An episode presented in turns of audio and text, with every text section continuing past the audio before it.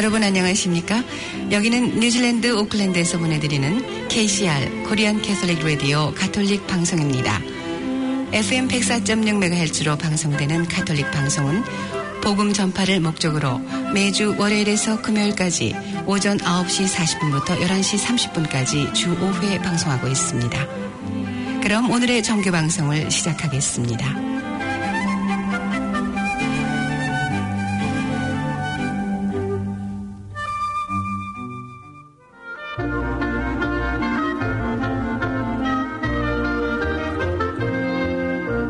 오늘의 강론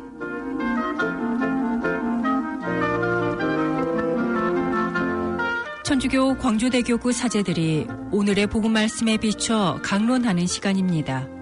대림 제1주간 금요일인 오늘은 녹동본당 양환 신부입니다. 오늘 복음은 마테오 복음 9장 27절에서부터 31절까지의 말씀입니다.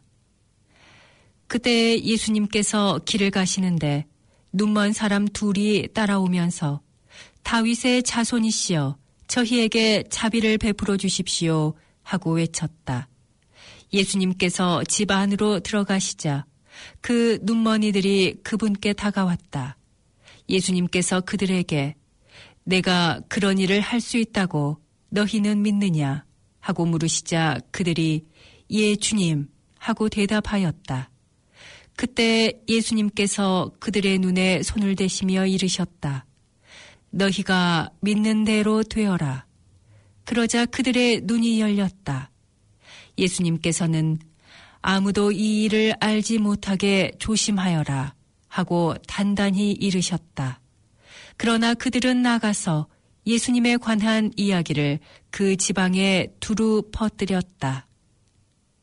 주님의 말씀입니다. 저는 남들과는 조금 다른 군대 생활을 했습니다. 논산 육군 훈련소에 들어가서 훈련을 받기는 했는데 후반기 교육을 당시 수원에 있던 법무연수원에서 받았습니다. 교도소에서 군 생활을 했다는 말입니다. 저는 집이 순천이고 순천교도소에서 저희 집까지 10분이면 되기 때문에 당연히 순천교도소를 지원하려고 했습니다. 그런데 당시 중대장을 하시던 직원분이 아마도 신자분이셨나 봅니다. 저보고 나중에 신부님이 됐을 때를 생각하면 순천교도소보다 광주교도소를 가는 것이 제 인생에 많은 공부를 할 수 있게 될 것이라고 하셔서 그분의 말을 듣고 광주교도소를 지원해서 가게 되었습니다. 그곳에서 있는 동안 정말 많은 공부도 하게 되었지만 많은 후유증도 가지게 되었습니다. 지금도 비가 오기 전에는 그때 다친 무릎과 허리가 아파서 아침에 일어나는 게 정말 고역입니다. 칼에 찔렸을 때의 트라우마가 아직도 저를 괴롭히고 있고 별의별 방법을 다 써봤지만 낫지 않는 발의 상처 때문에 지금도 걷는 것이 힘듭니다. 달리는 건 이미 포기한 지 오래입니다. 처음에는 이 상처들이 저를 엄청 힘들게 했습니다. 정확히 말하면 힘들다기보다는 저를 매우 부정적으로 만들었습니다. 그리고 그 부정적인 감정들의 책임을 하느님께 돌렸습니다. 새벽에 교도소 감시탑에 오를 때마다 하늘을 보면서 도대체 나한테 이러는 이유가 뭐냐고 하느님을 향해 욕을 할 때가 한두 번이 아니었죠. 제대를 하고 나서도 그 감정들은 꽤 오랫동안 저를 괴롭혔습니다. 그러다가 들어간 영신 수련 때 제가 가지고 있던 부정적인 감정들을 모조리 꺼내서 하나씩 바라보는 시간을 가지게 되었고 그 과정을 통해서 많은 것들이 변하게 되었습니다. 제가 가지고 있던 상처라는 이름의 부정적인 기억과 감정들이 제 생각과는 다르게 지금까지도 하느님께 매달릴 수 있도록 해주는 원천이 되고 있다는 것을 새롭게 알고 보게 되었습니다. 그리스도인들이 하느님께 기도하고 매달릴 수 있게 하는 원천이 어디에 있을까라는 질문에 저는 그리스도인들이 가지고 있는 장애가 아닐까 조심스럽게 답해 봅니다. 저 역시 그랬습니다. 그리고 그 장애가 비록 저를 힘들게 했지만 하느님을 원망하면서도 동시에 하느님께 매달리게 했던 원천이었다는 것을 늦게나마 알게 되었습니다. 복음을 볼 때면 우리는 장애를 가지고 있는 이들이 믿음을 통해서 그 장애가 치유되는 것을 볼 수 있습니다. 소경이든지 절름발이든지 성경이 이야기하는 장애는 신체가 불편한 것이라기보다 불편한 만큼 하느님께 매달릴 수 있도록 해주는 징검다리일 수 있지 않을까 하는 생각을 했습니다. 눈이 멀었다고 하는 장애는 소경으로 하여금 예수님에 대한 이야기에 더욱 귀를 기울이게 했을 것입니다. 따라서 예수님께 희망을 걸 수 있게 되었을 것이고 이 희망은 확신으로 이어졌을 것입니다. 결국 소경은 예수님을 만나서 눈이 열리게 되었습니다. 소경이 가지고 있었던 장애는 예수님을 통해 하느님의 나라를 직접 체험하는 축복으로 이어지게 된 것입니다. 표현하고 있지는 않지만 우리는 각자 나름대로의 신체적인 혹은 정신적인 장애를 가지고 있습니다. 내가 가지고 있는 이러한 장애가 주님을 더 깊이 갈망하고 희망하는 도구가 될 때 그것은 대단한 가치를 발휘하게 될 것입니다. 내가 가지고 있는 약점이 혹은 내가 가지고 있는 장애가 주님만을 바라보게 하고 주님만 의지하고 희망하게 하는 시작점이 될 때 그 약점과 장애는 축복의 원천이 될 수 있을 것입니다. 주님께 의지하고 맡겨야 할 내가 가지고 있는 약점과 장애는 무엇입니까?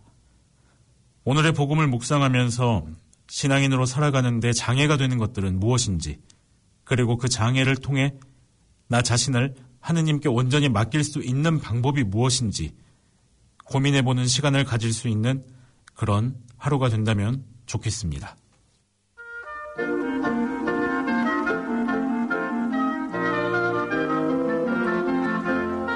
오늘 말씀에는 녹동본당 양환 신부였습니다. 내일도 양환 신부의 강론이 계속됩니다.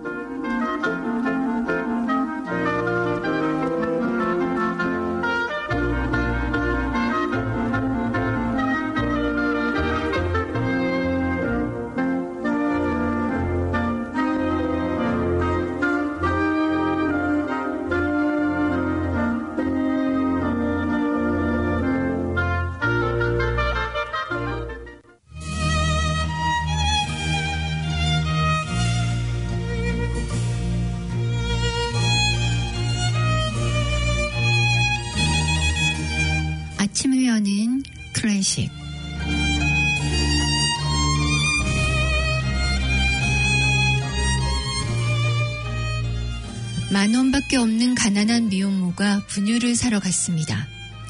가게 주인은 한 통에 만 원이 넘는다고 말했습니다. 힘없이 돌아서는 아이 엄마 뒤에서 주인은 조용히 분유통을 떨어뜨렸습니다. 그리고 말했습니다. 통이 찌그러진 분유는 반값입니다. 진우님의 두려워하지 않는 힘에 실린 글입니다. 배려. 상대방의 마음을 헤아리되 상처를 주거나 자존감을 떨어뜨리면 안 됩니다.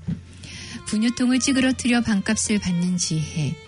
그 지혜가 가난한 엄마를 살리고 세상을 뭉클하게 만듭니다. 아침을 여는 클래식 오늘은 성가로 준비해봤습니다. 성가 누군가 널 위해 기도하네 박지혜의 바이올린 연주로 들으시겠습니다.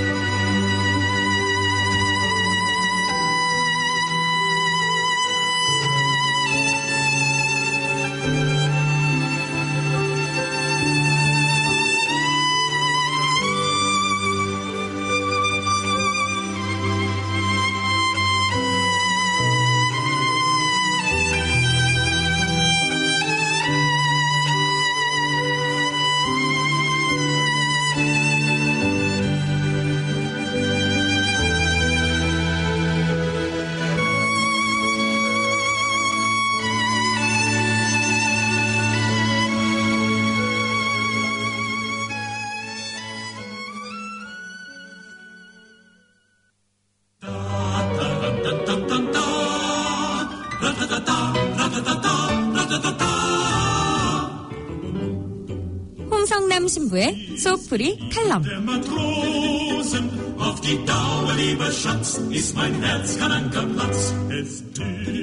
마음이 답답하고 힘드신가요? 우리 생활과 밀착된 풍부한 예화들과 속 시원한 조언으로 영적 갈등을 풀어주는 홍성남 신부의 소프리 칼럼. 이 시간 진행해 가톨릭 영성심리상담소 소장 홍성남 마테오 신부입니다.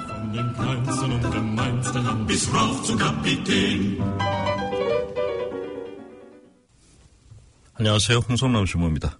예, 오늘 복음은 마태복음 15장 21절에서 28절입니다. 예수께서 그곳을 떠나 띠로와 시돈 지방으로 물러가셨다. 그런데 그 고장에서 어떤 가나안 부인이 나와 다윗의 자손이신 주님 저에게 자비를 베풀어 주십시오. 제 딸이 호되게 마이가 들렸습니다. 하고 소리 질렀다. 예수께서는 한마디도 대답하지 않으셨다. 제자들이 다가와 말하였다. 저 여자를 돌려보내십시오. 우리 뒤에서 소리 지르고 있습니다. 그제야 예수님께서 나는 오직 이스라엘 집안에 길 잃은 양들에게 파견되었을 뿐이다. 하고 대답하셨다. 그러자 그 여자는 예수님께 엎드려 절하며 주님 저를 도와주십시오 하고 청했다. 예수께서는 자네들의 빵을 집어 강아지들에게 던져주는 것은 좋지 않다 하고 말씀하셨다. 그러자 그 여자가 주님 그렇습니다. 그러나 강아지들도 주인의 상에서 떨어지는 부스러기는 먹습니다 하고 말했다. 그때 예수께서 그 여자에게 말씀하셨다. 여인아 내 믿음이 참으로 크구나. 내가 바라는 대로 될 것이다. 바로 그 시간에 그 여자의 딸이 나왔다.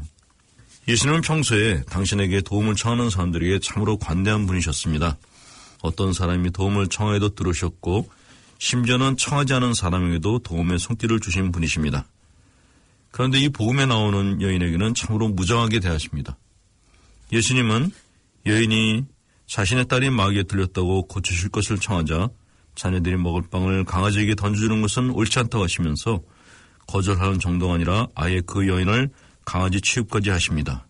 지금의 여성 운동가들이 들으면 기겁해서 고소할 만한 경우입니다. 그런데 여인은 이렇게 무정한 주님에게 강아지도 주인의 상에서 떨어지는 부스러기는 주워 먹지 않습니까? 라고 영리한 대답을 해서 결국 주님의 마음을 사로잡습니다. 예수님은 왜 여인에게 이렇게 모욕적인 말씀을 하셨을까요? 여러 가지 해석이 있습니다만 그중 하나는 여인이 가진 마음의 건강 상태를 확인하고자 그러셨다는 주장이 있습니다. 예수님이 딸의 병을 고쳐주셨다 하더라도 엄마의 정신 건강이 병적이면 딸의 병이 다시 악화될 가능성이 있었기 때문입니다. 만약 그 어머니가 예수님의 거절에 적개심을 품고서 돌아갔다거나 거절당한 서름에 징징거리며 울고 있었다면 예수께서는 딸 이전에 어머니를 치료하시려고 하셨을 것입니다. 그런 반응은 어머니가 신경증 환자임을 드러내는 표식이기 때문입니다. 사람의 성격은 사회적 환경과 깊은 연관이 있습니다. 사람은 다른 사람들과의 역동적인 관계에 의해서 삶을 만들어갑니다. 그런데 건강한 사람과 병적인 사람이 관계를 만들어가는 방식은 전혀 다릅니다. 건강한 사람들은 사회적 통합을 중요시합니다. 사람들과 원만하게 지내고 주고받는 관계를 만들어가는 데 반해서 병적인 사람들은 다른 사람들과 잘 지내지 못합니다. 오늘 복음에 나오는 어머니는 예수님의 말에 마음이 상하긴 했지만 자의 감정을 잘 조절하면서 지혜롭게 대답했습니다. 마음이 건강했기 때문이죠. 그래서 예수께서는 어머니에 대한 의구심을 버리고 딸의 병을 고쳐주셨던 것입니다. 상담소를 하면서 수많은 분들을 만났습니다. 많은 패턴의 인상을 보았습니다. 그런데 어떤 분들은 정말 상담해주고 싶은 마음이 드는가 하면 어떤 분들은 문제점을 아프게 찌르고 싶은 충동을 느끼게 했습니다. 상담을 해주고 싶은 분들은 자기 문제를 토로하는 분들입니다. 남의 탓을 하지 않고 자기 탓을 하는 사람들, 그런 사람들은 당사자가 와서 자신의 이야기를 하니 상담 대화가 가능합니다. 그런데 가끔 엉뚱한 분들이 찾아오곤 합니다. 자기가 아닌 다른 사람들을 손봐달라고 하는 분들, 심지어는 다른 사람의 가정일까지 간섭하는 오지랖 넓은 분들도 계십니다. 그 집 생각하니 마음이 아픕니다 하면서 자기가 동정심 많은 사람이라는 것을 자랑하고 싶어하는 사람들, 당신 일이나 잘해라. 너나 잘해 일갈하고 싶은 마음이 굴뚝 같습니다. 가장 꼴 보기 싫은 사람들은 내가 왔는데 왜 소장 신부가 나와서 대접해주지 않는 거야 하면서 시위하는 사람들입니다. 자기같이 수준 높은 사람은 수준에 맞게 대우해 달라고 땡깡을 피는 사람들은 그야말로 쓰레기통에 처박아 버리고 싶은 마음이 들게 합니다. 이런 분들은 복음의 가난한 여인에 대해서 깊은 묵상을 해보실 필요가 있습니다. 지혜로운 생각, 지혜로운 감정이 주님으로부터 은총을 얻어낼 수 있는 가장 좋은 길이라는 것을 잊지 마시기 바랍니다. 자, 마음에 문제가 있는 분들께서는 인터넷 무료 상담 카페를 이용하실 수 있습니다. 다음에서 도반 모임으로 가입을 하시면 좋은 글들을 많이 만날 수 있습니다. 홍성남 신부였습니다.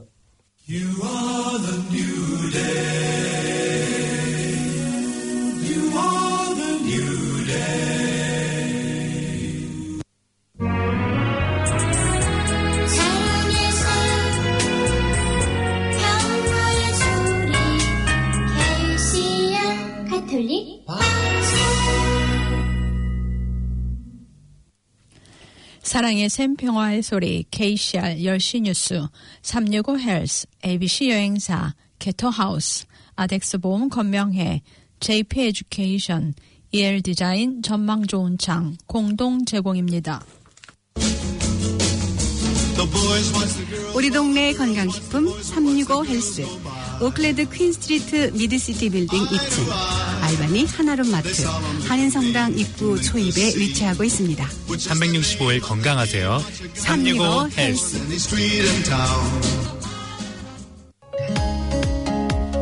할인항공권 전문 취급 ABC 여행사 항공권 전문가들이 친절하게 상담해 드립니다. 신속, 정확, 친절 서비스. ABC 여행사에 오시면 편안함이 있습니다. 최고의 여행. ABC가 만들어 드립니다. 59번지 하이스트리트 9층. ABC 여행사. 지금 전화 주세요. 379-9009. 프란치스코 가톨릭 뉴스입니다. 프란치스코 교황은 아프리카와 아메리카 대륙의 사회권리위원회 법관 위원들의 화상회담에 인사말과 메시지를 보냈습니다. 교황은 연대와 공정을 드러내기를 바라는 이들에게 가난, 불평등, 일자리 부족, 땅과 지낼 곳의 부재라는 구조적인 원인에 맞서 싸우며 연대해야 한다고 촉구했습니다. 한마디로 사회적 권리와 노동권을 부정하는 이들에 맞서 싸워야 합니다. 타인을 이용하고 타인을 노예화하도록 이끌어 마침내 타인에게서 존엄성을 말살하고 마는 문화에 맞서 싸워야 합니다. 공정이란 법과 권리에 의거해 우리가 가난한 이들에게 필요한 것들을 줄 때 그들에게 우리의 것이나 제3자의 것을 주는 것이 아니라 오히려 그들의 것을 그들에게 되돌려주는 것임을 아는 것이며 우리는 이 사실을 종종 있습니다. 새로운 사회 정의를 세웁시다. 그리스도교 전통이 사유재산에 대한 권리를 절대적이고 건드릴 수 없는 것이라고 결코 인정하지 않았으며 항상 온갖 형태의 사회적인 역할을 강조했음을 받아들이면서 말입니다. 사유재산은 창조된 재화의 보편적 목적에서 생긴 권리, 곧 모두가 지닌 권리에서 파생되는 부차적인 자연권에 불과합니다. 교황은 부의 편중으로 대표되는 불공정에 기반을 둘 수 있는 사회정의란 없다고 마무리했습니다. 단순 이론을 넘어 아주 가까운 미래에 인류가 평화와 완성 안에 통합되도록 기여하는 새롭고 시급한 사법적 실천을 이루길 바란다고 말했습니다. 뉴질랜드 뉴스입니다. 어제 발표한 10월 30일까지 4개월 동안의 정부 재정 보고서에 따르면 정부가 예상했던 것보다 경제가 잘 버티고 있음을 보여줍니다. 경상수지 적자는 예상치 88억 달러보다 훨씬 낮은 19억 달러이고 정부 순적자는 예상치 970억 달러보다 낮은 31억 달러였습니다. 손익 계산은 38억 달러 적자로 예상했던 것보다 48억 달러보다 적었습니다. 정부 순 세 수입은 299억 달러이고 순 비용은 357억 달러로 예상치보다 16억 달러 낮았습니다. 총 차입액은 1,599억 달러로 예상했던 것보다 291억 달러 낮았습니다. 그란트 로버슨 재무부 장관은 부채 관리비가 낮으며 앞으로도 이 기조를 유지할 것이라고 말했습니다. 따라서 전체적으로 정부 재정은 잘 버티고 있다고 말했습니다. 뉴질랜드 통계청에 따르면 2020년 10월까지 1년 동안 거의 3만 8천 건의 신규 주택 건설이 허가되어 1974년 2월 4만 건의 신규 주택 허가 이후 최고치를 기록했습니다. 마이클 헤슬롭 건축 통계 담당자는 2019년 말 3만 7천 건이었던 신규 주택 허가 건수와 비교해 현재는 거의 3만 8천 건이라고 밝혔습니다. 많은 주택들의 건설 계획이 있으며 인구 증가에 따른 주택 수요 또한 증가했으며 Covid 19으로 일부 프로젝트는 지연됐습니다. 10월까지 신규 타운하우스 flat unit의 허가 수는 연 35.6% 증가했으나 신규 단독 주택의 수는 0.5% 감소했습니다. 아파트 허가 건수는 22.5% 감소했고 노인 은퇴주택 단지는 24.5% 증가했습니다. 특히 오클랜드에서의 신규 타운하우스 flat unit 허가는 급증해 연 6천 건에 허가됐으며 이는 뉴질랜드 전체 거의 60%에 달합니다. 뉴질랜드 상위 고소득자들에게 최고 39%의 소득세를 부과하는 과세 법안이 국회에서 통과되어 내년 4월에 실시됩니다. 최고 세율 정책은 지난 총선에서 레이버 파티의 대표 공약이었습니다. Labour와 마오리 정당이 지지하고 National과 ACT당이 반대하는 입법안이 어제 오전 fast track 처리됐습니다. Green Party는 양도소득세가 반영되지 않아 기권했습니다. 줄렌 젠터 그린 파티 재무 담당 대변인은 불행히도 양도소득세와 재산에 대한 세금 부과를 해결하지 못한 채 최고 세율만 올리면 실제로 부의 불평등은 계속되고 지난 1년 동안 집값이 20% 가까이 올랐던 현재의 집값 위기를 악화시킬 것이라고 말했습니다. 새로운 최고 세율은 연 소득 18만 달러 이상의 약 7만 5천 명의 상위 고소득자 2%에 적용되어 연간 5억 달러 이상이 될 것으로 예상됩니다. 오클랜드는 두 차례의 록다운으로 인한 경기 침체에도 불구하고 초저금리로 인해 유동 자금들이 주택시장으로 흘러들어 1년 동안 집값이 20%나 상승해 거의 통제 불능 상태에 달했습니다. 코로나19 팬데믹으로 집값이 하락할 것이라는 전망과는 정반대로 전국의 집값이 하늘 높은 줄 모르고 하루가, 하루가 다르게 뛰고 있습니다. 하지만 최근 부동산협회 웹사이트 realestate.co.nz 자료에 따르면 오클랜드 주택시장이 11월부터 변환점을 맞아 내년부터 진정 국면에 접어들 것이라는 전망입니다. 1월 전국의 누적 listing 수는 16.9%로 작년 같은 기간에 비해 감소한 반면 오클랜드의 신규 listing 수는 무려 45.9%나 늘어 2007년 11월 이후 가장 많았습니다. 그로 인해 오클랜드 집값은 10월부터 11월까지 한 달 동안 1.5% 상승했는데 이는 같은 기간 전국 집값 상승률의 절반 정도에 그치는 수준입니다. 따라서 오클랜드의 공급과 수요가 어느 정도 균형을 찾아가고 있어 이미 주택 시장이 정점에 도달해 내년에는 안정될 것이라는 전망에 무게가 실리고 있습니다. Covid 19 대응 장관은 뉴질랜드 최초 Covid 19 백신 출시에 인내가 필요하지만 정부는 그 과정에서 지체가 없도록 할 것이라고 말했습니다. 크리스 힙킨스 Covid 19 대응 장관은 정부가 다른 국가만큼 빠르게 백신 사용을 추진하기 위해 긴급 조항을 사용할 가능성은 낮지만 뉴질랜드에서 최대한 빨리 사람에게 예방 접종을 하고 싶고 백신을 구입해 가져와서 제공하고자 한다고 말했습니다. 그는 유통 체인은 이미 작업하기 시작했고 새로운 장비를 진행 중이며 백신을 투여할 수 있도록 주문 공급되고 있다고 덧붙였습니다. 크리스 힙킨스 장관의 발언은 영국 화이자와 바이온텍에서 개발한 Covid-19 백신을 세계 최초로 승인한 이후 나온 것입니다. 크리스 힙킨스 장관은 뉴질랜드에서는 백신을 승인하기 위해 비상조항을 사용하는 다른 국가들과 약간 다른 입장에 있으며 이들 국가들은 매일 수천 명의 사람들이 죽어가는 Covid-19으로 엄청난 고통을 받고 있기 때문이라고 말했습니다.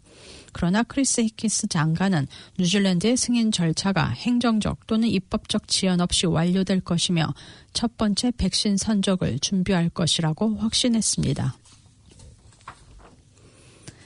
뉴질랜드는 통가 수출업자에게 특별한 조건 하에 수박을 뉴질랜드로 보낼 수 있도록 임시 승인 허가를 발급했습니다.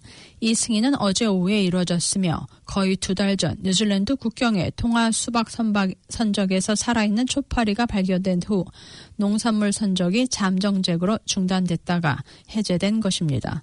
Biosecurity 뉴질랜드 피터 톰슨은 성명에서 통가의 수박 수출을 위한 시정 조치 및 개선된 프로세스를 구현하기 위한 승인이라고 말했습니다.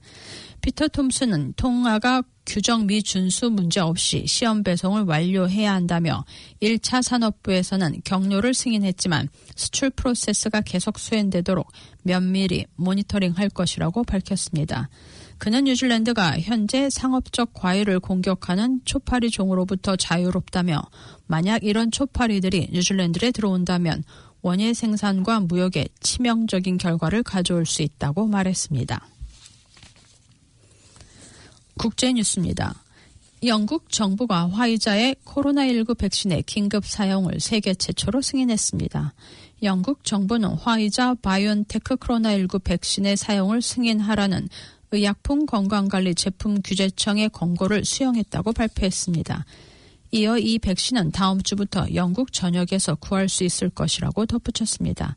미국 제약사 화이자와 독일 생명공학 기업 바이온테크가 공동 개발한 코로나19 백신의 긴급 사용을 승인한 것은 세계에서 영국이 최초입니다. 코로나19 세계적 대유행으로 여성과 저임금 노동자의 수입이 가장 큰 타격을 입은 것으로 나타났다고 국제노동기구 ILO가 밝혔습니다.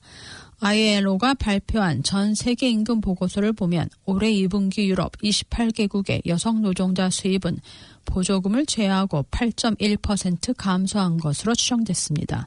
남성 노동자 수입은 같은 기간 5.4% 줄었습니다. 전체 직군의 수입은 보조금을 제외하고 6.5% 감소했으나 최저임금을 받는 노동자만 살펴보면 이 중 절반의 수입은 17.3% 감소한 것으로 조사됐습니다. 자료를 제공한 전 세계 국가의 3분의 1의 평균 임금은 오히려 오른 것으로 나타났는데 이는 저임금 노동자 상당수가 일자리를 잃으면서 집계에서 제외돼 평균치가 상승한 것이라고 ILO는 설명했습니다. 한국 뉴스입니다. 한국의 외환 보유액이 10여 년 만에 최대폭으로 늘면서 사상 최대치를 다시 갈아치웠습니다. 한국은행에 따르면 11월 말 현재 외환 보유액은 4,363억 8천만 달러로 한 달 전보다 98억 7천만 달러 늘었습니다. 전월 대비 11월의 증가폭은 2010년 7월 이후 가장 컸습니다. 외환 보유액은 올해 4월부터 지난달까지 8개월째 증가하면서 6월 이후 6개월 연속 사상 최대치를 경신했습니다. 외화자산 운영 수익과 기타 통화 표시 외화자산의 미 달러화 환산액 증가 등으로 외환 보유액이 증가한 것이라고 한국은행은 설명했습니다. 지금까지 전해드린 뉴질랜드 뉴스는 뉴질랜드 헤럴드, TVNZ, Stuff, Newshub, 라디오 NZ에서 간추렸으며 그 밖의 뉴스는 BBC, KBS, MBC, SBS에서 간추렸습니다. 끝으로 날씨입니다. 오클랜드 오늘은 대체로 흐리겠습니다. 낮 최고 기온은 19도로 예상됩니다. 토요일인 내일은 대체로 흐리겠으며 오후에 한두 차례 소나기가 내리겠습니다. 아침 최저 기온은 14도, 낮 최고 기온은 19도로 오늘과 비슷하겠습니다. 일요일은 오전 한때 소나기가 내리겠으나 대체로 맑겠습니다. 아침 최저 기온은 15도, 낮 최고 기온은 21도로 예상됩니다. 지금까지 유경이었습니다.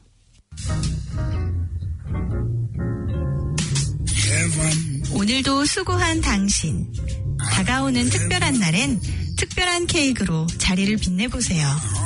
열심히 일한 나에게 선물하는 달콤한 사치. 이젠 케이크도 명품으로 드세요. 엄선된 재료로 최상의 품질만 고집하는 프리미엄 케이크 하우스, 게토 하우스. 문의 전화 274-7744.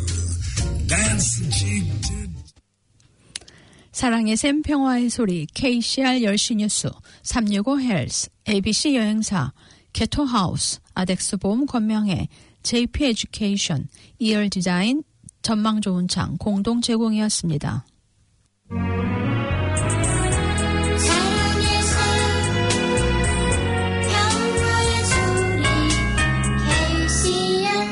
가톨릭 이어서 금요일에 만나요가 방송됩니다. 104.6 FM 가톨릭 방송입니다. Come and catch ya!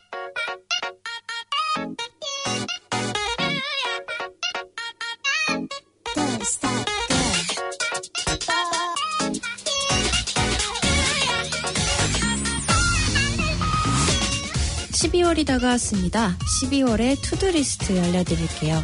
한 해의 마지막 달이니 이번만큼은 평안하기. 지난 날들을 돌아보되 자기 비하는 금물. 좋았던 기억을 다시금 되새겨보기. 소중한 존재들을 떠올리고 챙기기. 미리 최악부터 생각하지 말고 겁먹지 말기. 새해를 후련하게 맞이할 준비하기. 연말에 어울리는 영화를 보며 쉬어주기. 내 감정에 솔직해지기.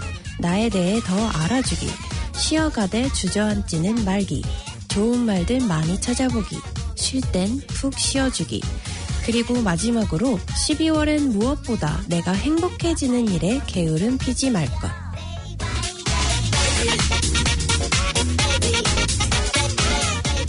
안녕하세요. 2020년 12월 3일 104.6FM 금요일에 만나요.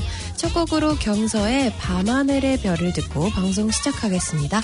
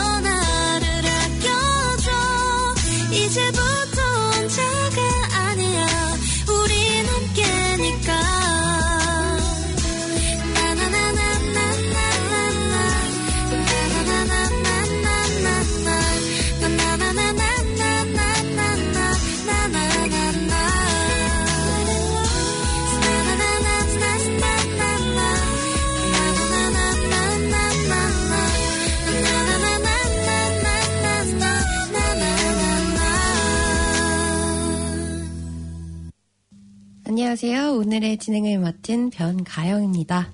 또 한 주 동안 잘 지내셨나요? 이번 주 역시나 저번 주처럼 비도 오는 날이 있었고요. 또 해가 뜨는 날도 있었습니다. 너무 변덕스러운 날씨인데도 불구하고 해가 뜨는 날에는 또 언제 비가 왔냐는 듯이 날씨가 너무너무너무 좋아서 지금 역시 어, 방학 시즌이다 보니까 또 휴가들을 많이 생각하실 텐데요.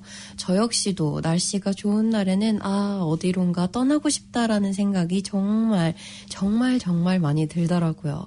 모두들 휴가 계획은 잘 짜고 계신지 모르겠습니다. 첫 곡으로 들려드린 노래는 가수 경서가 부른 밤하늘의 별이라는 노래입니다. 이 노래는 귀에 좀 익숙하신 분들도 계실 거예요. 왜냐하면 이게 싸이월드 시절에 정말 많이 도토리로 구매를 해서 싸이월드에 이렇게 놨던 노래 중에 하나거든요. 이 노래는 2020년 가수 겸 작곡가인 양정승이 만든 노래이고요. 이 노래는 정말 히트에 히트를 쳤던 노래입니다. 양정승이라는 가수 겸 작곡사는 IBC의 바본가바, 조성모의 불멸의 사랑 등 히트곡이 다수 많은 그런 분이시라고 합니다. 이 노래를 가수 경서 씨가 신인 가수시거든요. 근데 이 요즘에 방탄소년단의 벽을 뚫었다 해갖고 기사가 되게 많이 나더라고요. 지난 20년 방탄소년단은 새 앨범 B를 발매하면서 각종 음원 차트를 지금 휩쓸고 있는데 그런 가운데 이 가수 경서 씨가 양정승 씨의 밤하늘의 별을 노래를 리메이크하면서 차트 2위에 오르자 이제 시선이 막 집중이 된 거죠. 몇몇 누리꾼은 어떻게 신인 가수가 방탄소년단을 꺾을 수 있냐며 의혹까지 제기했다고 합니다. 이들은 어, 타이밍을 잘못 잡았네. 그 방탄소년단 곡들 사이에 딱 껴가지고 또 이렇게 뭐랄까요. 약간 마녀 사냥 아닌 마녀 사냥을 당하지 않을까 했지만 이 노래를 들은 다른 몇몇 분들은 또 원곡이 워낙 좋아서 이 가수 경서 버전도 많이 들었을지도 모른다. 섣부른 판단은 자제하는 게 좋을 것 같다는 의견이 팽팽하다고 하네요.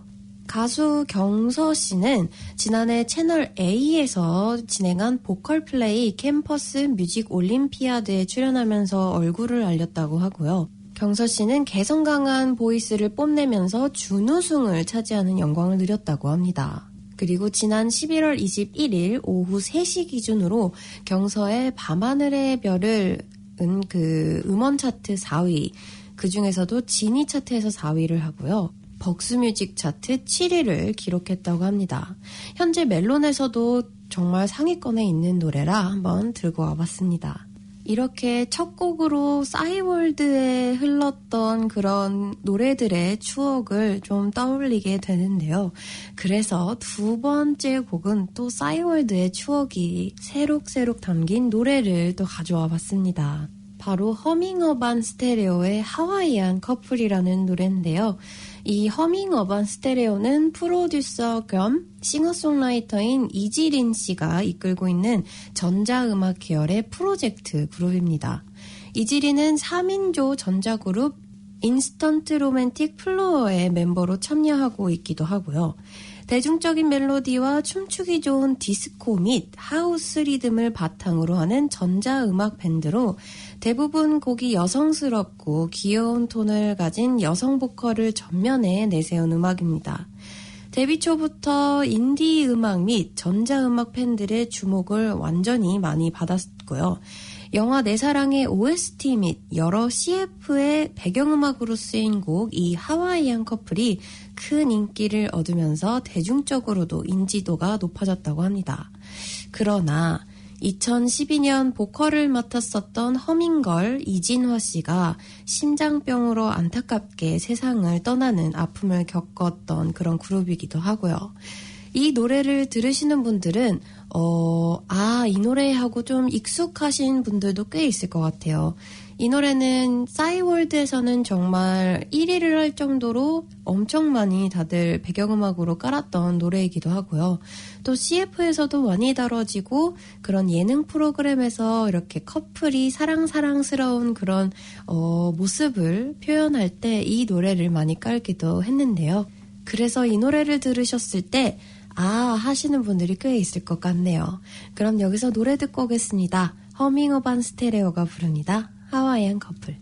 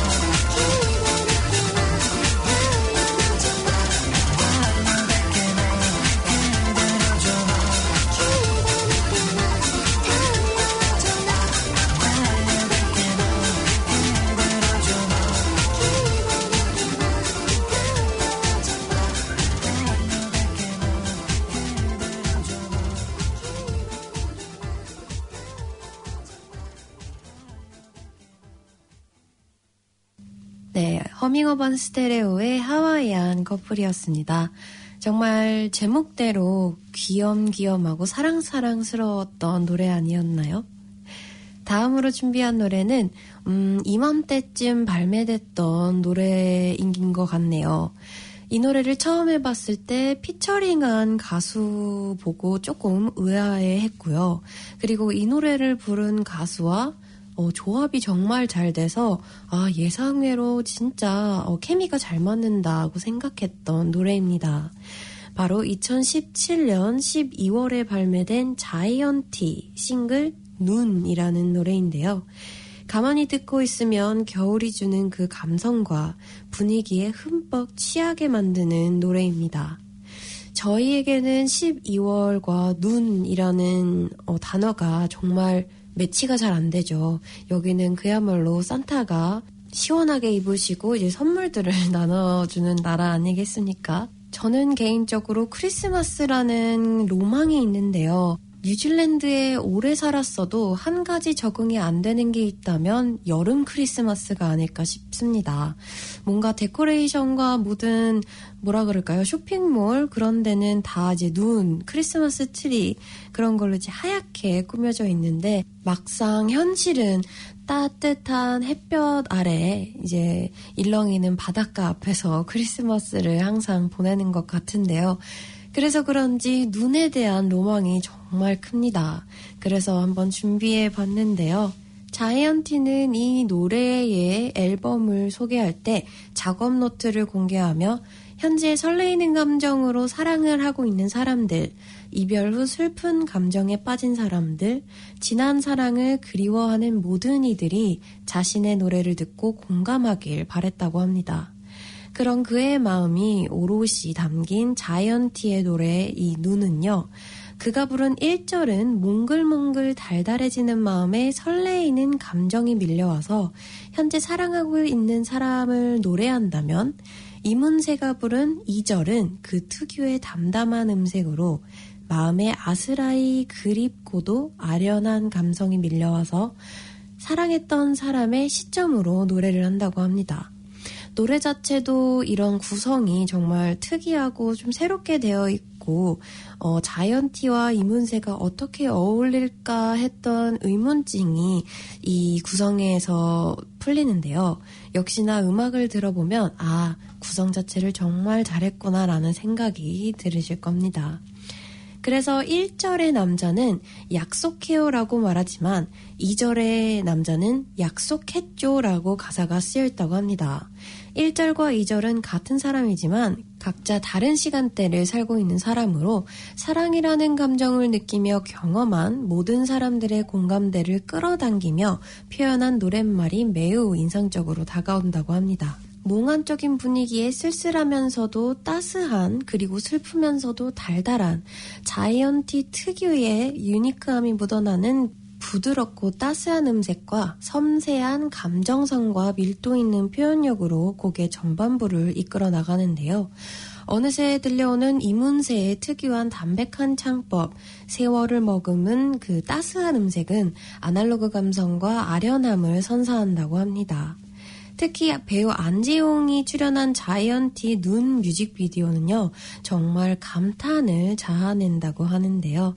무려 7분 14초에 달하는 이 노래의 뮤직비디오는 영화 감독 이호섭의 작품으로 겨울 특유의 감성 눈과 사랑이라는 미묘한 감정을 서정적이면서도 감수성을 자극하면서 정서를 파고드는 연출로 뮤직비디오를 그 제작했다고 하네요. 여기서 그럼 노래 한번 듣고 오겠습니다. 오늘 이 노래를 들으시고 어, 시간이 나신다면 뮤직비디오도 같이 보시는 거 추천해 드릴게요. 그럼 자이언티와 이문세가 부릅니다. 눈.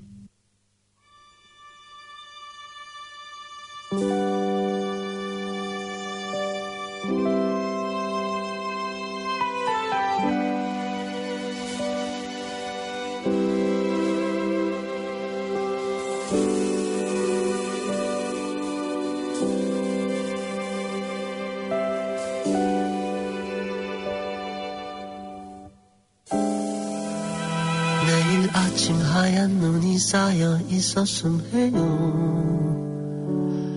그럼 따뜻한 차를 한 잔 내려드릴게요. 계속 내 옆에만 있어주면 돼요. 약속해요. 눈이 올까요? 우리 자는 동안에 올까요? 그대 감은 눈 위에 눈이 올까요? 아침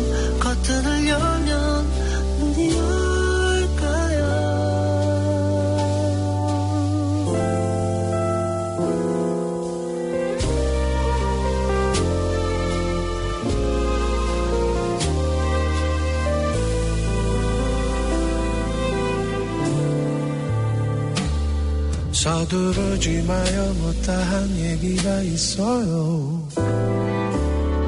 잠이 들고 나면 오늘은 어제가 돼버려요. 계속 내 곁에만 있어주면 돼요. 약속했죠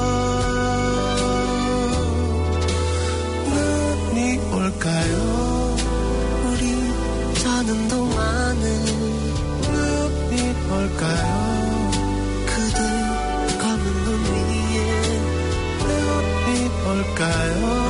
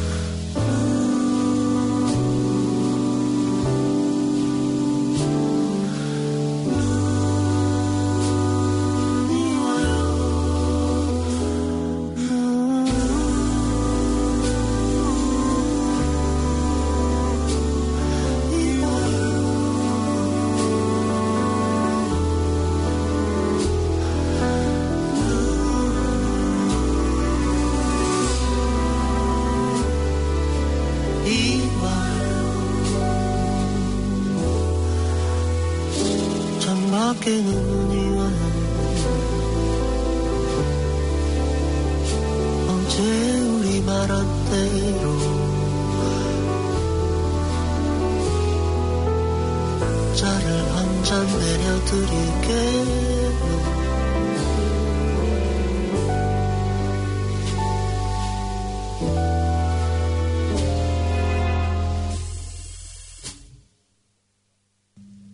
자이언티와 이문세가 부른 눈 듣고 왔습니다. 역시나 이 둘의 담백한 창법 때문인지 정말 마음이 좀 따뜻해지는 겨울스러운 노래가 아니었나 싶네요. 제가 오늘 라디오를 하러 집을 나서는데 갑자기 엄마께서 어, 되게 풀죽은 목소리로 저에게 한 가지 뉴스가 있다면서 말을 해주더라고요. 바로 미스터 트롯의 이찬원 씨가 코로나 확진 판정을 받아서 지금 격리 중이라고 매우 슬퍼하시고 계시더라고요. 자가격리 내내 이제 미스터 트롯을 보시면서 저희 어머니께서도 미스터 트롯 멤버들을 되게 아끼며 시청을 많이 해주셨는데요. 그 중에서도 임영웅 씨와 이찬원 씨에게 그 특별한 애정 표현을 하시면서 좋아하셨었는데 이 뉴스를 저에게 읽어주시고는 어, 시무룩해지셨더라고요. 그래서 한번 어, 이 라디오를 듣고 계신 이찬원 팬분들에게 어, 뉴스를 전해드리려고 한번 찾아왔습니다. 이찬원 씨의 매니지먼트를 대행하는 뉴에라 프로젝트는 3일 오전 이찬원 씨의 확진 소식을 전했다고 합니다. 뉴에라 엔터테인먼트는 이찬원 씨가 12월 3일 새벽에 코로나 확진 판정을 받았다고 발표를 했고요. 즉시 자가격리에 들어갔으며 방역 당국의 지침에 따라 필요한 조치를 하고 있다고 밝혔다고 합니다. 또 이찬원 씨의 관계인들 역시 코로나 검사를 진행하고 있으며 일부는 이미 검사를 완료하고 자가격리 중이라며 즉시 모든 활동을 중단하고 충분한 안전한 상황이 확보될 때까지 방역 당국 지침을 따라서 사회적 책임을 다할 것이라고 말했다고 합니다. 이어 아티스트 관리에서 부족했던 점에 대해서 매니지먼트 담당자로서 송구하다는 말씀을 드린다고 사과까지 이렇게 했다고 하네요. 확실히 지금 요즘에 또 핫한 이 이찬원 씨의 팬덤이 조금 섭섭하고 걱정을 많이 하실 것 같아서 이렇게 엔터테인먼트 측에서 사과까지 정중히 해주셨네요.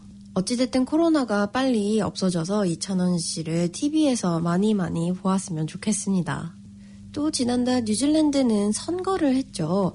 이 중에 마오리족 출신 여성이 외무장관까지 되는 그런 장면을 보고 저도 관심이 많아서 조금 찾아봤는데요. 짧게 읽어드리겠습니다. 지난 2일 새롭게 출범한 제신다 아던 뉴질랜드 총리의 2기 내각이 화제가 되고 있다고 합니다.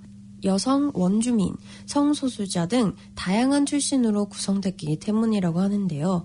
그 중에서도 외무장관 나나이아 마후타가 유독 눈에 띄게 되는데요.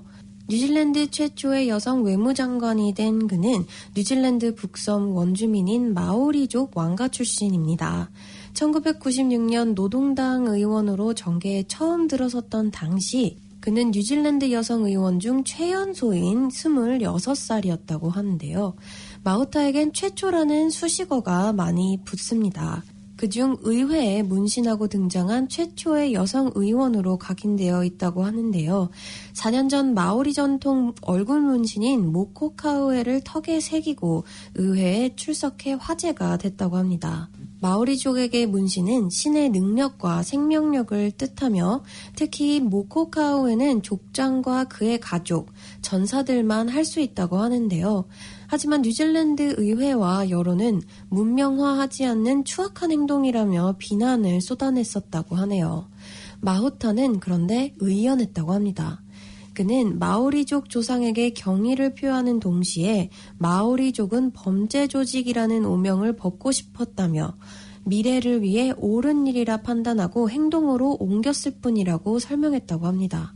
그의 임명을 반대하는 이들도 있었으나 아던 총리는 마후타의 협상력을 높이 샀다고 하네요. 마오리족의 후예로 익혀온 경계 없이 모두를 포용하는 문화, manaakitanga가 빛을 발할 것이라는 판단에서였다고 합니다. 마후타는 임명 직후 파격 행보를 걷고 있는데요. 지난 19일 중국의 홍콩 야당 의원 의원직 박탈 문제를 지적하는 파이브 아이즈 공동성명에 동참하면서부터였다고 합니다. 중국의 반발에도 마후타는 전혀 동요하지 않았다고 하네요. 마후타 의원은 뉴질랜드는 규모 면에서 중국과 비교할 수 없지만 독립적인 외교 정책을 갖고 있다고 말했다고 하는데요. 뉴질랜드 외교 전문가는 미중 간의 대립 상황에서 마후타가 균형 외교를 충분히 해낼 것이라고 기대 중이라고 합니다. 이렇게 선입견 없이 정말 어메이징한 분들로 꾸려진 아던 총리의 팀이 어떻게 또 2021년을 이끌어갈지 그리고 그 후의 날들도 기대가 됩니다. 다음 틀어드릴 곡은요. 요즘에 저의 마음의 외침이랄까요? 날씨는 좋은데 막상 나가면 바람이 굉장히 많이 붑니다. 그래서 비치에서 수영을 하기는 좀 쌀쌀한 날씨고요. 또 역시나 갑자기 비가 오는 어, 상황도 자주 일어나서 아 이게 여름인가 싶더라고요. 원래 12월쯤이면 이제 슬슬 더위가 찾아와야 되는데 아직까지 바람이 많이 불고 쌀쌀한 이 안타까운 마음을 외쳐줄 노래를 가지고 왔습니다. 설명 없이 바로 틀어드릴게요. 다음 노래 듣고 오겠습니다. 이지연이 부릅니다. 바람아 멈추어다오.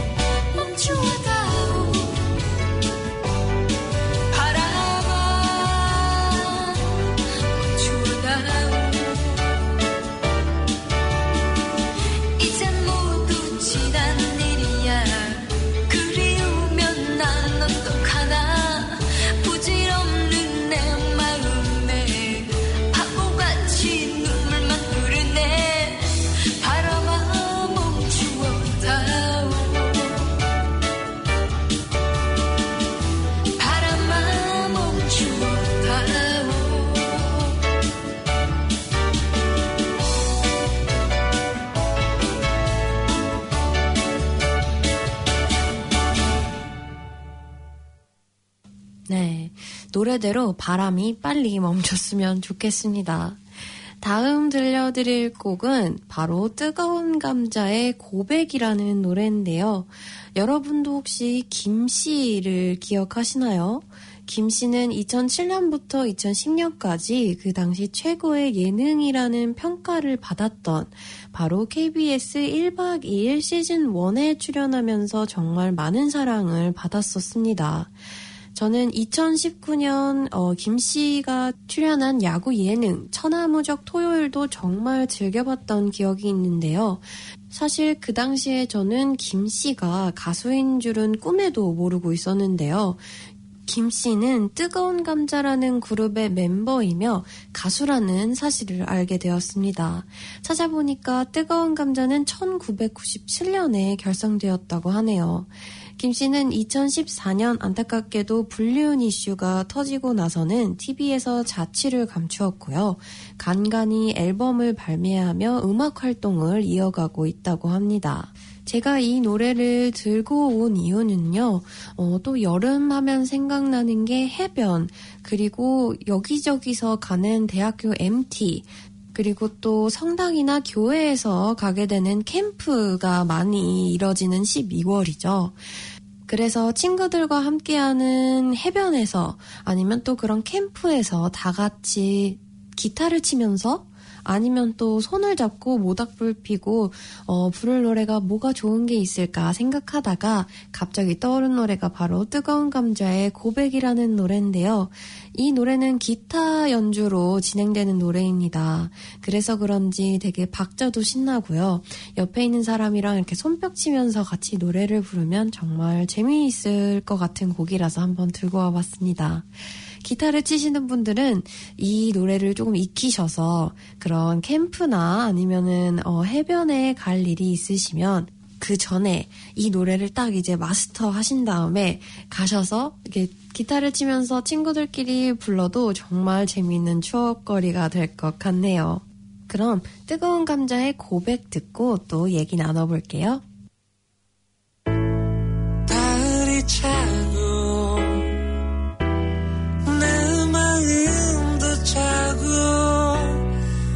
이대로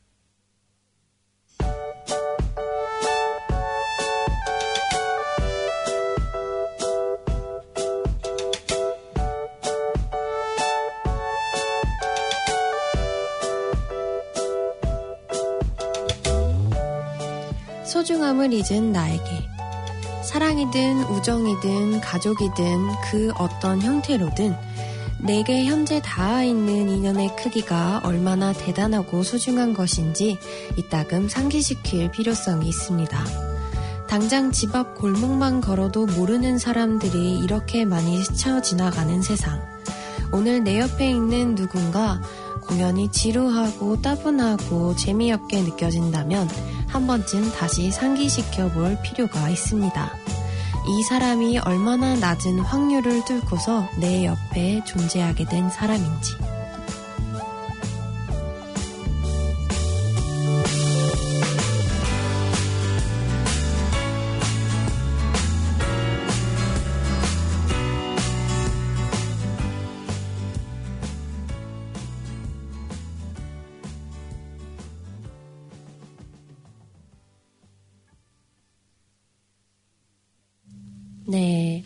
이렇게 해서 또 이번 주에 방송이 슬슬 마무리될 시간이 찾아왔습니다.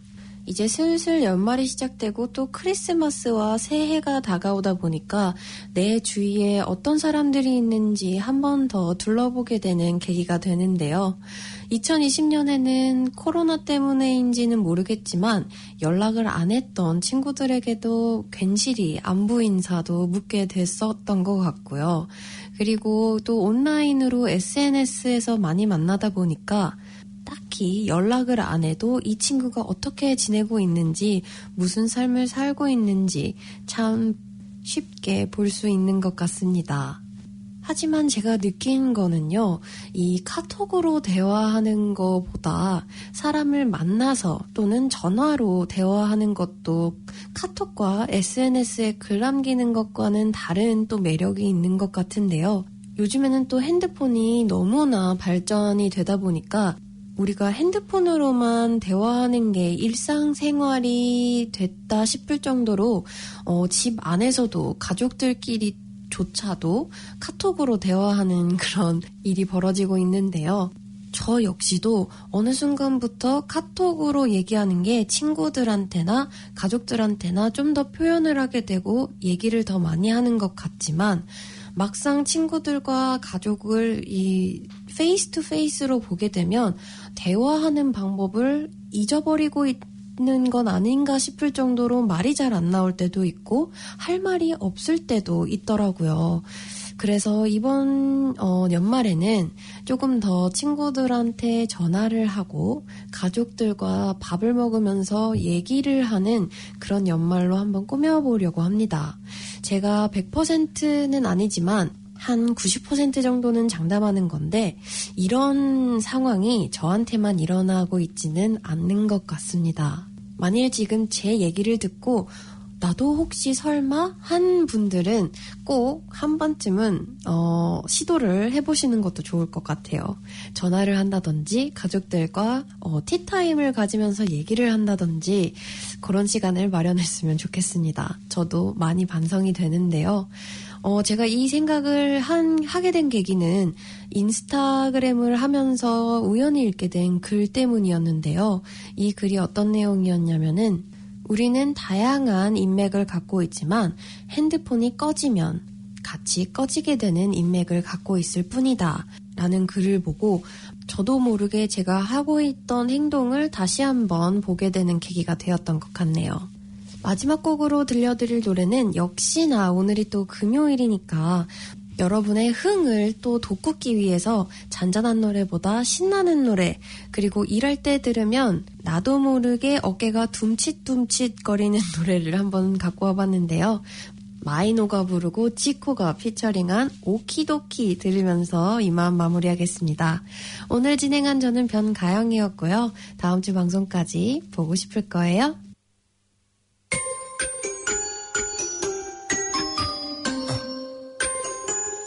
Am I know? You're ready. I'm ready. Yeah, okie dokie, yo. Is that true? Yes. Okie dokie, yo. Is that true? Yes. Okie dokie, yo. 정말로. Yes. Okie dokie, yo. Say la la la la la la la la la la la. 누가 마다해 넓은 마당에 어마무시한지. 스무 살부터 계획한 꿈은 긴 보성 그리리하지. 꿀 빠느라 바빴어. 너가 정신 놓게. 난볼 때만 기다려 all 파란 신호 앞에 Mustang yeah. I want some cheesecake yeah. I want some that president YG에 취직해 연중 무휴 일개미처럼 생방 행사 팬싸 당체 없는 공백 난 이놈의 길을 어디에다 방출해. 학창 시절부터 연예인가? 행선지를 묻지마 따라오기엔 벅차. 넌 내가 될 수 없어 계속 발발거려봤자. 내 수저가 금수저로 보이면 병원 가봐. 네가 라식해봤자. 네 비전은 여전히 흐릿해 바이바이 돈과 명예 중 하나. 골라. 같이 고민 없이 난 몽땅 쓸어 담아갈 거야. 엄마야 이제 만 또 나가서 놀아. And she said Is that true?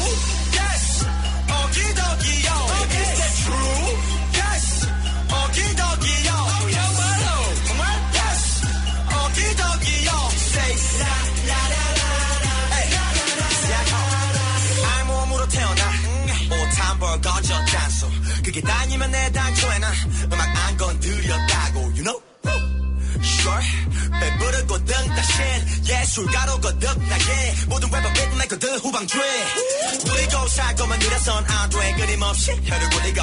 잠이 들기 전 상상의 무식은 R&B를 또 끌어당기는 법칙 아무 부끄럼 없이 나의 자질을 보여주었지 스타 지망생들의 첫 모로 보고 배워라 나의 workday 왜? 가사에서 싸가지를 찾아. 색안경 끼고 봤자 일체감만 살아 개대처럼 물려 물어 뜯어봐라. I don't give a shit 너의 진달래 고사 보내지려봐라.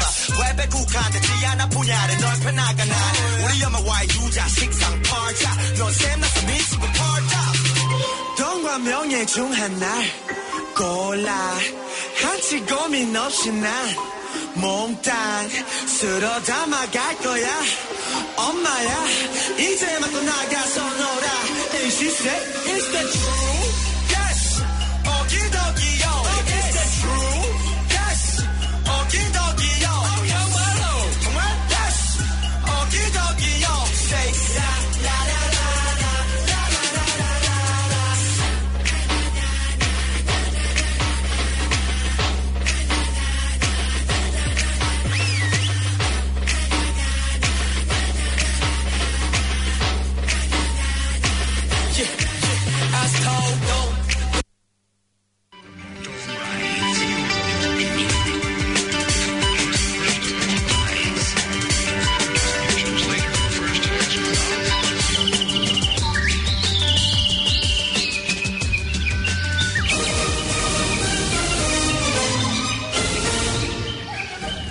사랑의 샘 평화의 소리 KCR 11시 종합뉴스 365 헬스 ABC 여행사 개토하우스 아덱스봄 권명혜 형사법 전문 변호사 김한나 마이랑이 베이 로펌 변호사 윤영준 에듀킹덤 칼리지 다네모라 공동 제공입니다.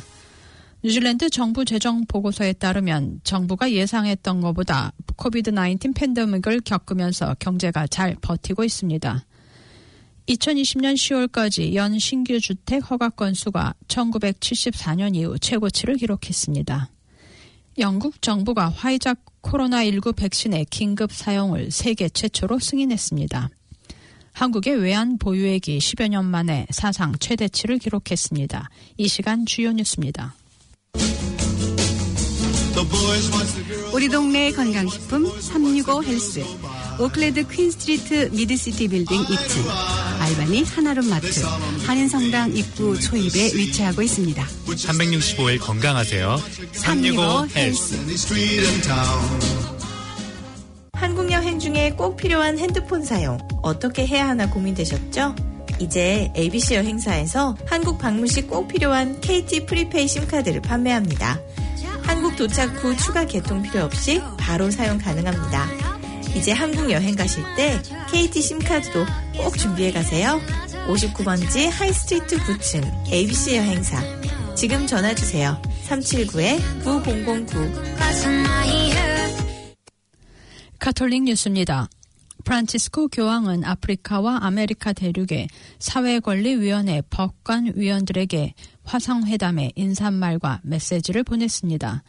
교황은 연대와 공정을 드러내기를 바라는 이들에게 가난, 불평등, 일자리 부족, 땅과 지낼 곳의 부재라는 구조적인 원인에 맞서 싸우며 연대해야 한다고 촉구했습니다. 한마디로 사회적 권리와 노동권을 부정하는 이들에 맞서 싸워야 합니다. 타인을 이용하고 타인을 노예화하도록 이끌어 마침내 타인에게서 존엄성을 말살하고 마는 문화에 맞서 싸워야 합니다. 공정이란 법과 권리에 의거해 우리가 가난한 이들에게 필요한 것들을 줄 때 그들에게 우리의 것이나 제3자의 것을 주는 것이 아니라 오히려 그들의 것을 그들에게 되돌려 주는 것임을 아는 것이며 우리는 이 사실을 종종 잊습니다. 새로운 사회 정의를 세웁시다. 그리스도교 전통이 사유재산에 대한 권리를 절대적이고 건드릴 수 없는 것이라고 결코 인정하지 않았으며 항상 온갖 형태의 사회적인 역할을 강조했음을 받아들이면서 말입니다. 사유재산은 창조된 재화의 보편적 목적에서 생긴 권리, 곧 모두가 지닌 권리에서 파생되는 부차적인 자연권에 불과합니다. 교황은 부의 편중으로 대표되는 불공정에 기반을 둘 수 있는 사회정의란 없다고 마무리했습니다. 단순 이론을 넘어 아주 가까운 미래에 인류가 평화와 완성 안에 통합되도록 기여하는 새롭고 시급한 사법적 실천을 이루길 바란다고 말했습니다. 뉴질랜드 뉴스입니다. 어제 발표한 10월 30일까지 4개월 동안의 정부 재정 보고서에 따르면 정부가 예상했던 것보다 경제가 잘 버티고 있음을 보여줍니다. 경상수지 적자는 예상치 88억 달러보다 낮은 19억 달러고 정부 순 적자는 예상치 970억 달러보다 낮은 31억 달러였습니다. 손익 계산은 38억 달러 적자로 예상했던 것보다 48억 달러 적었습니다. 정부 순 세입은 299억 달러고 순 비용은 357억 달러로 예상치보다 16억 달러 낮았습니다. 총 차입액은 1,599억 달러로 예상했던 것보다 291억 달러 낮았습니다. 그란트 로버튼 재무부 장관은 부채 관리비가 낮으며 앞으로도 이 기조를 유지할 것이라고 말하면서 전체적으로 정부 재정은 잘 버티고 있다고 말했습니다. 뉴질랜드 통계청 자료에 따르면 2020년 10월까지 1년 동안 거의 3만 8천 건의 신규 주택 건설이 허가되어 1974년 2월 4만 건의 신규 주택 허가 이후 최고치를 기록했습니다. 마이클 헤슬롭 건축 통계 담당자는 2019년 말 3만 7천 건이었던 신규 주택 허가 건수와 비교해 현재는 거의 3만 8천 건이라고 밝혔습니다. 많은 주택 건설 계획이 있으나 인구 증가에 따른 주택 수요 또한 증가했으며 코비드 19으로 일부 프로젝트들은 지연됐습니다. 10월까지 신규 타운하우스 flat unit의 허가 건수는 연 35.6% 증가했으나 신규 단독주택의 허가 건수는 0.5% 감소했습니다. 아파트 허가 건수는 22.5% 감소했고 노인 은퇴 주택 단지는 24.5% 증가했습니다. 특히 오클랜드에서의 신규 타운하우스 flat unit 허가는 급증해 연 6천 건이 허가됐으며 이는 뉴질랜드 전체의 거의 60%에 달합니다.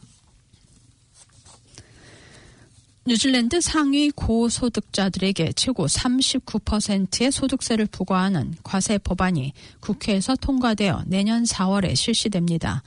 최고 세율 정책은 지난 총선에서 레이버 파티의 대표 공약이었습니다. Labour와 Māori Party는 지지하고 National과 ACT Party가 반대하는 이 법안이 어제 오전 fast track으로 처리됐습니다. Green Party는 양도소득세가 반영되지 않아 기권했습니다.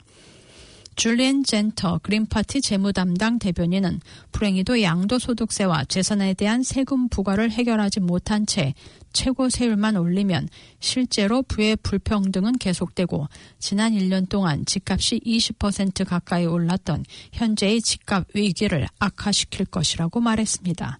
새로운 최고 세율은 연소득 18만 달러 이상으로 약 7만 5천 명의 상위 고소득자 2%에 적용되어 연간 5억 달러 이상이 될 것으로 예상됩니다. 오클랜드는 두 차례의 록다운으로 인한 경기 침체에도 불구하고 초저금리로 인해 유동 자금들이 주택시장으로 흘러들어 1년 동안 집값이 20%나 상승해 거의 통제 불능 상태에 달했습니다. 코로나19 팬데믹으로 집값이 하락할 것이라는 전망과는 정반대로 전국의 집값이 하늘 높은 줄 모르고 하루게, 하루가 다르게 뛰고 있습니다. 하지만 최근 부동산 협회 웹사이트 realestate.co.nz 자료에 따르면 오클랜드 주택시장이 11월부터 변환점을 맞아 내년부터 진정 국면에 접어들 것이라는 전망입니다. 1월 전국의 누적 listing 수는 16.9%로 작년 같은 기간에 비해 감소한 반면 오클랜드의 신규 listing 수는 무려 45.9%나 늘어나 2007년 11월 이후 가장 많았습니다.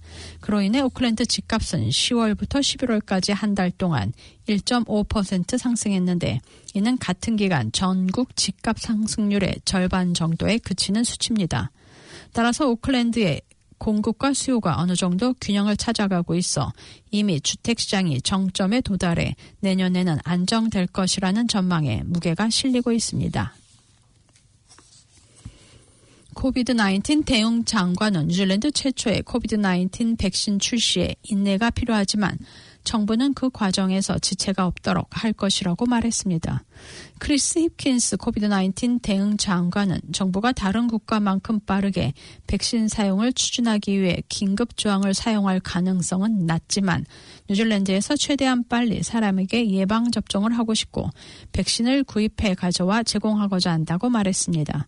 그는 유통 체인은 이미 작업하기 시작했고 새로운 장비를 진행 중이며 백신을 투여할 수 있도록 주문 공급돼 있다고 덧붙였습니다. 크리스 힙킨스 장관의 발언은 영국이 화이자와 바이온텍에서 개발한 COVID-19 백신을 세계 최초로 승인한 이후 나온 것입니다. 크리스 힙킨스 장관은 뉴질랜드에서 백신을 승인하기 위해 비상조항을 사용하는 다른 국가들과 약간 다른 입장에 있으며 이들 국가들은 매일 수천 명의 사람들이 죽어가는 COVID-19으로 엄청난 고통을 받고 받고 있기 때문이라고 말했습니다. 그러나 크리스 힙킨스 장관은 뉴질랜드의 승인 절차가 행정적 또는 입법적 지연 없이 완료될 것이며 첫 번째 백신 선적을 준비할 것이라고 확신했습니다. 뉴질랜드는 통화 수출업자들에게 특별한 조건 하에 수박을 뉴질랜드로 보낼 수 있도록 임시 승인 허가를 발급했습니다. 이 승인은 어제 오후에 이뤄졌으며 거의 두 달 전 뉴질랜드 국경의 통화 수박 선적에서 살아있는 초파리가 발견된 후 농산물 성적이 잠정적으로 중단됐다가 해제된 것입니다. Biosecurity 뉴질랜드의 피터 톰스는 성명에서 통가의 수박 수출을 위한 시정 조치 및 개선된 프로세스를 구현하기 위한 승인이라고 말했습니다. 피터 톰스는 통가가 규정 미준수 문제 없이 시험 배송을 완료해야 한다며 1차 산업부에서는 경로를 승인하지만 수출 프로세스가 계속 수행되도록 면밀히 모니터링할 것이라고 밝혔습니다. 그는 뉴질랜드가 현재 상업적 과일을 공격하는 초파리 종으로부터 자유롭다며 만약 이런 초파리들이 뉴질랜드에 들어온다면 원예 생산과 무역에 치명적인 결과를 가져올 수 있다고 말했습니다. 어제 아침 인버카길에서 웰링턴으로 향하던 에어 뉴질랜드의 항공기가 번개에 맞아 해왕했습니다. 운행 중이던 항공기에 번개가 스치면서 승객들은 무언가 타는 냄새가 났다고 말했으며 항공기의 제일 앞 코 부분에 피해를 입었습니다. 에어 뉴질랜드는 NZ887편에 타고 있던 승객들을 다른 서비스로 이용하거나 숙박을 제시하면서 편의를 제공했다고 밝혔습니다. 에어 뉴질랜드의 관계자는 항공기가 번개에 맞는 일은 매우 드문 현상이라고 말하며 항공기에는 번개를 피하기 위해 장치가 고안되어 설치돼 있으며 조종사들도 만일의 경우를 대비해 이런 훈련을 받고 있다고 덧붙였습니다. 대주주가 홍콩계인 윌슨 파킹은 지난해 정부로부터 310만 달러의 웨이지 서비스들을 받으면서도 지난해보다 43%가 늘어난 1,670만 달러의 흑자를 기록했습니다. 뉴질랜드 최대의 주차장 사업체인 윌슨 파킹은 지난 3월 23일부터 6월 30일 사이 정부로부터 1차와 2차 wage subsidy로 310만 달러를 받았지만 정부로부터 어떠한 형태의 지원도 혜택을 본 것이 없다고 밝혔습니다. 윌슨 파킹의 고위 관계자는 COVID-19 팬데믹으로 심각한 타격을 입고 있다고 말하며 parking 건물들의 위치들이 모두 CBD 지역에 위치하고 있어 lockdown 때마다 심각한 영업 손실을 입었다고 말했습니다. 금년 4월의 주차 수익은 지난해 4월과 비교해 50%에 미치지 못했으며 주말과 야간 주차 수익은 90% 이상 줄었다고 밝혔습니다. 윌슨 파킹은 parking 비즈니스뿐만 아니라 경비와 순찰 서비스를 하는 퍼스트 시큐리티 서비스도 소유하고 있으면서 이 회사도 지난해보다 13% 늘어난 8,800만 달러의 수익을 기록했습니다. 크리스마스 시즌이 본격화되면서 스카이 타워는 어제부터 크리스마스까지 크리스마스를 뜻하는 초록색과 빨간색의 조명을 비추면서 오클랜드 야경을 환하게 비추고 있습니다. 어젯밤 9시부터 30분 동안 초록색과 빨간색으로 타워를 비추는 조명이 앞으로 몇 주 동안 매일 같은 시각에 비춰지게 됩니다. 크리스마스 이전의 조명이라는 주제로 타워는 물론 스카이타워가 위치한 페더럴 스트리트 따라 조명이 이어졌습니다. 이 조명 작품은 수상을 한 앵거스 모어 국내 예술가의 창작 작품입니다.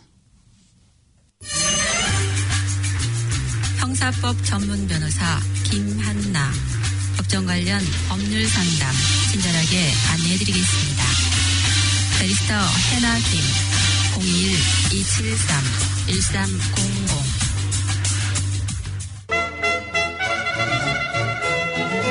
부동산 등기 이전 conveyancing 전문 로펌 마이랑이베이 Law 대표 윤영준 변호사가 노스쇼어 아폴로 드라이브에 위치한 새 오피스에서 정성을 다하는 서비스로 여러분을 모십니다. 오피스 주소는 유닛 9 39번지 아폴로 드라이브 로즈델 대표 전화번호 476-8000번 직통번호는 973-4046 이메일 문의는 info at mblo.co.nz입니다.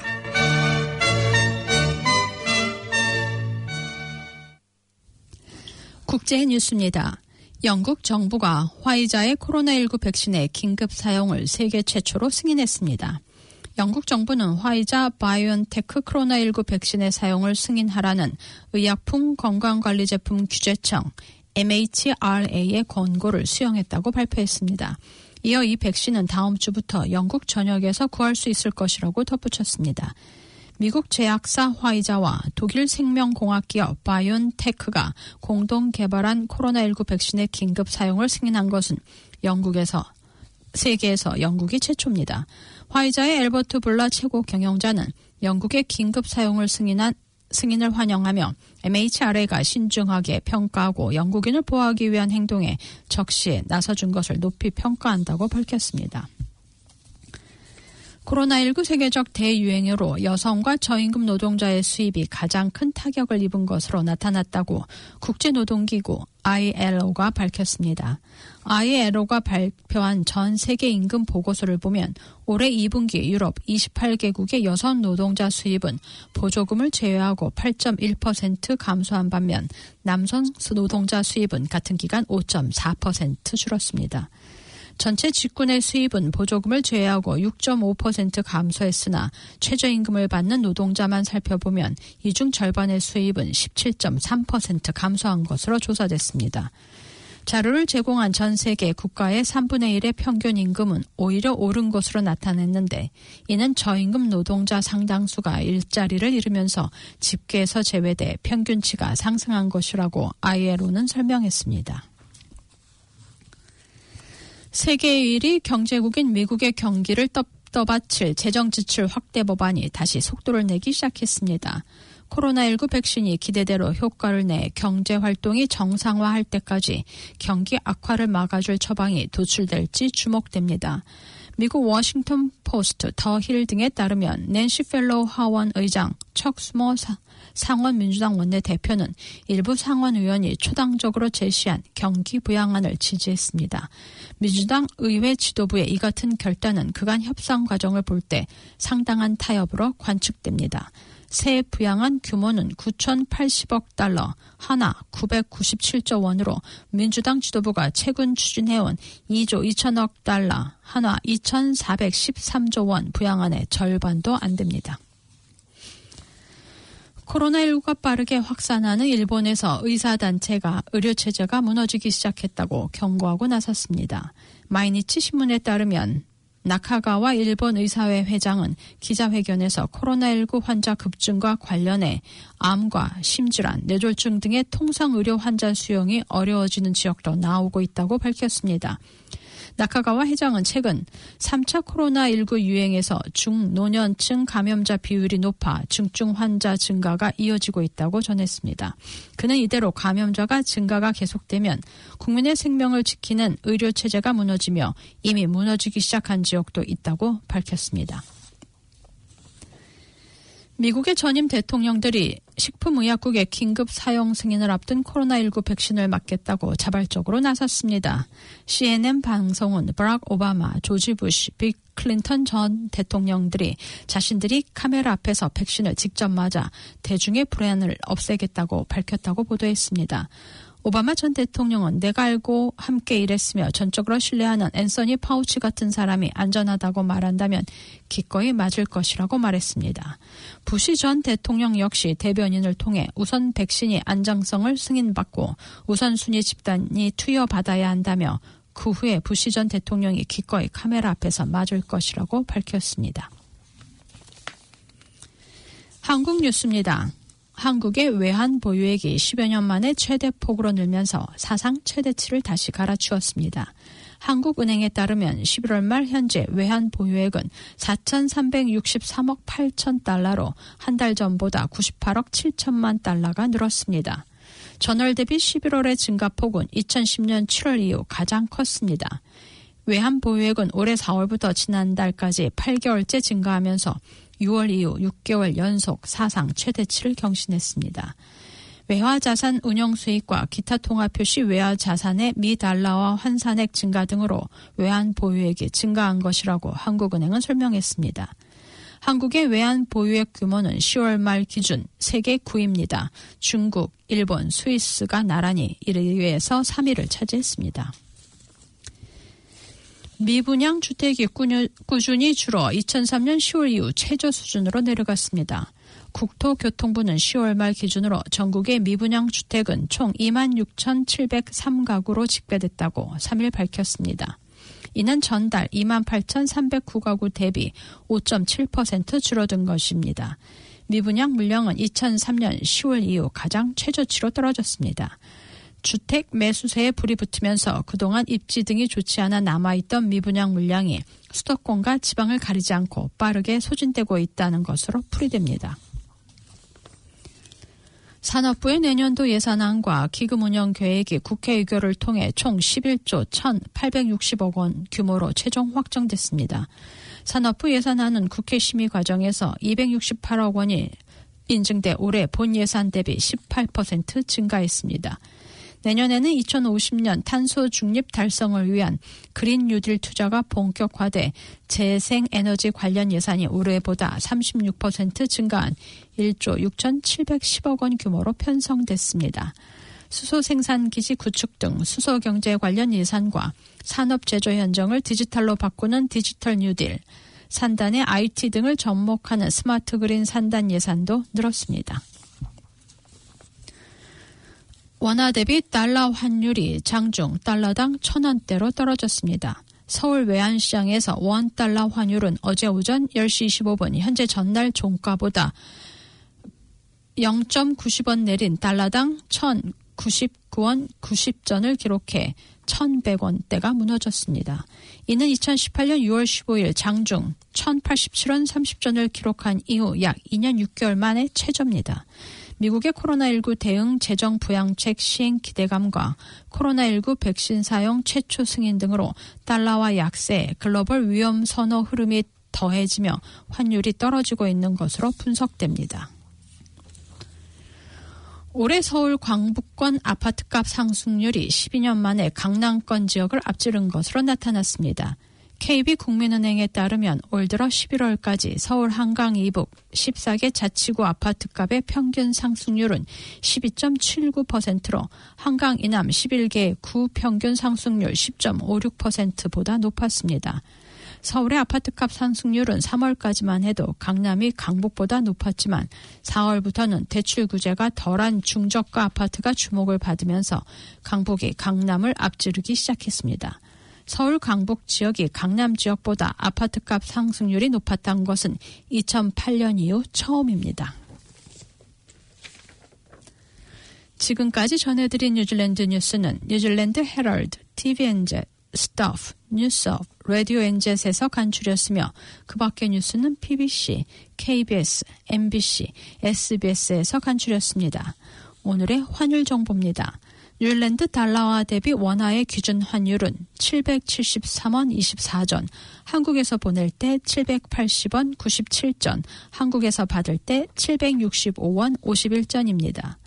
끝으로 날씨입니다. 오클랜드 오늘은 대체로 흐리겠습니다. 낮 최고 기온은 19도로 예상됩니다. 토요일은 대체로 흐리겠으며 오후 한두 차례 소나기가 내리겠습니다. 아침 최저 기온은 14도, 낮 최고 기온은 19도로 오늘과 비슷하겠습니다. 일요일은 오전 한때 소나기가 내리겠으나 대체로 맑겠습니다. 아침 최저 기온은 15도, 낮 최고 기온은 21도로 예상됩니다. 지금까지 유경이었습니다.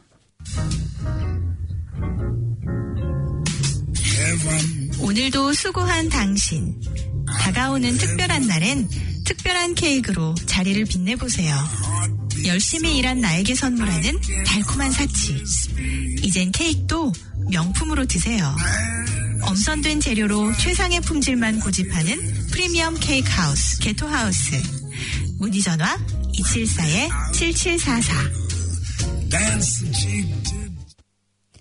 사랑의 샘평화의 소리 KCR 11시 종합뉴스 365 헬스 ABC 여행사 케토하우스 아덱스보험 건명해 형사법 전문 변호사 김한나 마이랑이 베이로폰 변호사 윤영준 에듀킹담 칼리지 다네무라 공동 제공이었습니다.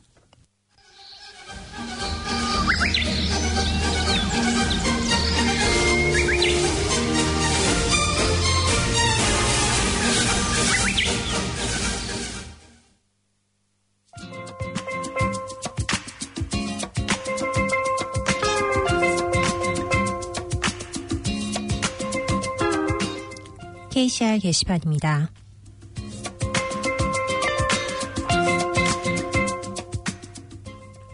(2020) 브라운스베이 산타 퍼레이드 안내입니다. 뉴질랜드 산타 퍼레이드에서 함께할 개인 및 단체를 모집합니다. 12월 5일 토요일 오후 5시부터 6시 브라운스베이 센트럴타운에서 있습니다. 퍼포먼스 단체는 참여비가 지급되며 각종 케이팝 댄스, 전통 사물놀이, 전통 악기, 부채춤, 탈춤, 한복 퍼레이드, 태권도 등 한국을 상징하는 어떤 퍼포먼스도 참여가 가능합니다. 퍼레이드는 일반 교민분들도 참여 가능하며 접수는 한인회 사무국 09-443-7000으로 문의하시기 바랍니다.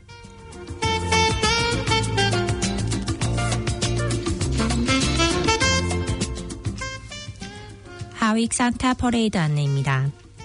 행복누리에서는 12월 13일 일요일 오후 1시 30분부터 2시 30분까지 열리는 2020 하윅 산타 퍼레이드에 참여합니다. 사물놀이와 한국의 멋을 소개할 예정이며 원하시는 교민은 누구나 참여하실 수 있습니다. 문의 및 참가 신청은 021-257-3404로 하시면 됩니다.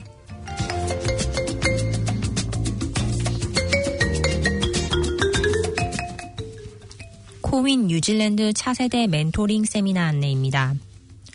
코윈 뉴질랜드에서는 현역에서 일하고 있는 멘토들이 참여하는 차세대 멘토링 세미나를 개최합니다. 12월 5일 토요일 오전 10시에서 오후 1시까지 청소년 및 학부모 대상으로 427 Lake Road 타카푸나 메소디스 처치에서 이뤄집니다. 문의는 027 417 8500으로 하시면 됩니다.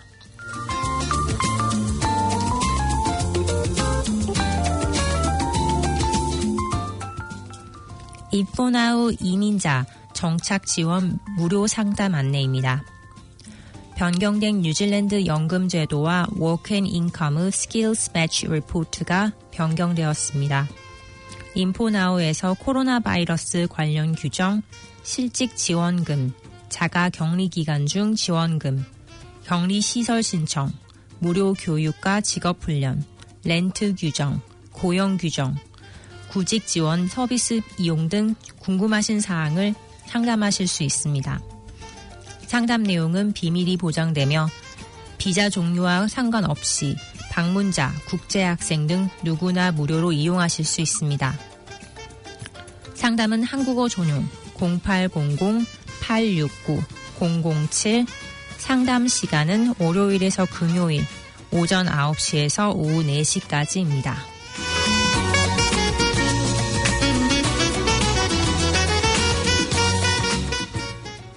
무료 JP 공증 서비스 안내입니다. JP 공증 서비스는 사무국으로 사전 예약을 해주시기 바랍니다.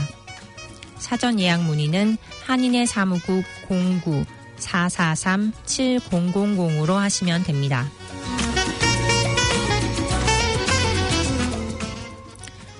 뉴질랜드 뉴스를 포함한 오늘 들으신 KCR 방송은 104.6 FM 플래닛 웹사이트를 통해 청취가 가능하며 일부 프로는 코리아 포스트, 유튜브, KCR 뉴질랜드 페이스북을 통해 보실 수 있습니다.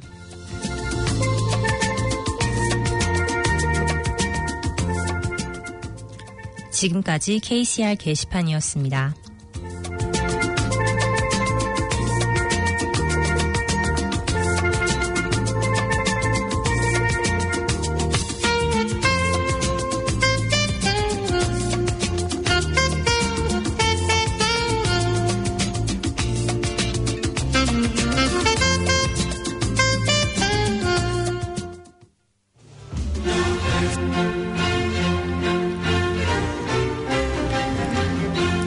지금까지 여러분께서는 104.6 FM 가톨릭 방송에서 보내드리는 오늘의 정규 방송을 들으셨습니다. 가톨릭 방송은 월요일에서 금요일까지 오전 9시 40분부터 11시 30분까지 방송되고 있습니다. 다음 방송 시간까지 안녕히 계십시오.